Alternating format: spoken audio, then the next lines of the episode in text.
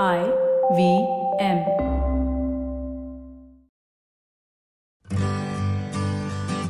Hi, I'm Utsav, a behavior researcher by training and a slow traveler by passion. Postcards from Nowhere is a travel podcast where I condense a decade of travel experiences and explore not just the where, but also the why and how to travel.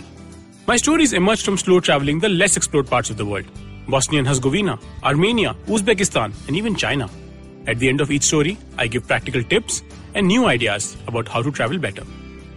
This week, I take you to a room in Florence, which has the entire world in it, and to the stories of mankind's love affair with maps. New York State, 1930s. A town named Agloe started appearing on its maps. An insignificant little fleck Agloe was shown somewhere in the Catskills, at the junction of an unnamed country road around NY 206. But Agloe was fake, a deliberate fake. The name was scrambled from the initials of Otto G. Lindberg, the director of the General Drafting Company, and his assistant Ernest Alpers. The map-making company was putting together a map of the New York State and wanted to make sure that all its hard work wouldn't just be copied by its competitors. Mapmakers have been able to take their competitors to court by pointing out fake places, also known as paper towns, that were copied from their original work. For this reason, fictitious roads are often called trap streets because they entrap the company copying them. So how about the following places? Sogdiana, Thile, Taprobana or Samotra. Let me assure you, these are not fake places. If you were able to see a globe today or check out an atlas, you would not find them. Because to see them, you would have to travel back in time to the 16th century. Inspired by the works of Roman Greek astronomer Ptolemy, the Florentines commissioned 53 hand drawn maps of the world. Today, these maps sit in Palazzo Vecchio, the most important civic palace in Florence. The Hall of Maps is studded with a giant globe in the middle with maps adorning the walls, closely packed to each other.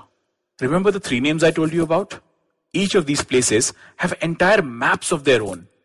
Sogdiana is present day Western Pakistan and Afghanistan. Thile is Iceland and Taprobana or Samutra is Indonesia. One of the coolest things of the hall is the presence of hidden secret passages to other rooms normally not accessible by the visitors. For example, behind Armenia's map is a secret passage leading to the former room of Duchess Bianca Cappello of the Medici family who played a significant role in the European Renaissance. But of course, of course, the most fascinating map for me was map number 46 and 47, the Indian subcontinent. Standing in front of it was akin to traveling back to childhood. Forget the entire world. Even locating obscure towns and cities in India was infinitely better than finding Waldo. I would sweep my hand over the pages, going from state to state, discovering names I could not even pronounce. And if you think of it, most great stories of adventure, from The Hobbit to even the Game of Thrones, come furnished with a map. That's because every story of adventure is in part the story of a landscape, of the interrelationship between human beings and topography. Robert Macfarlane, in his book Landmarks, says this beautifully. Cartography is a branch of childhood. Maps and map making are to the adult the unripened, unfulfilled desires of curiosity, which pushed explorers and pioneers for centuries. They saw themselves as messengers of a kind, who would come home from another land after some exchange with it. They carried with themselves stories of how marvelous and incomprehensible life was beyond the banal worlds they lived in. And on that day, standing in front of the map of the Indian subcontinent, I felt like a messenger. I scanned my eyes multiple times and I could barely recognize names even in Western India, a part which I'm very familiar with. I could pick up Surat, Tarapur, and Goa, but I also saw Kampanir, Kanbaya, and Bingiron, which I could not make any sense of.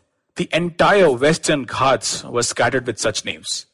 But only when I got back and started reading up on the evolution of names did I realize Kampanir eventually became Champanir.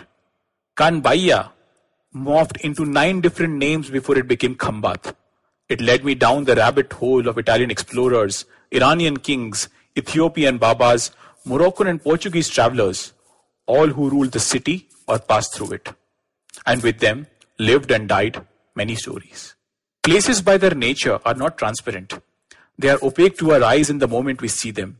Because much like rereading a brilliant book or rewatching a movie reveals new things to us each time, maps have stories hidden amongst them. Stories which will uncover new truths and emotions which we have not encountered before. In the times of this pandemic, when your own room has become your entire world, find an old map and on a lazy day off, find the child within you which got lost on the bumpy road to adulthood. And tell me if you can, what became of Pingiron?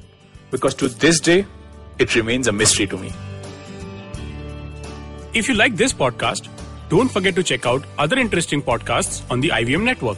You can listen to us on the IVM Podcast app or ivmpodcast.com. You can also follow us on our social media. We are IVM Podcasts on Twitter and Instagram.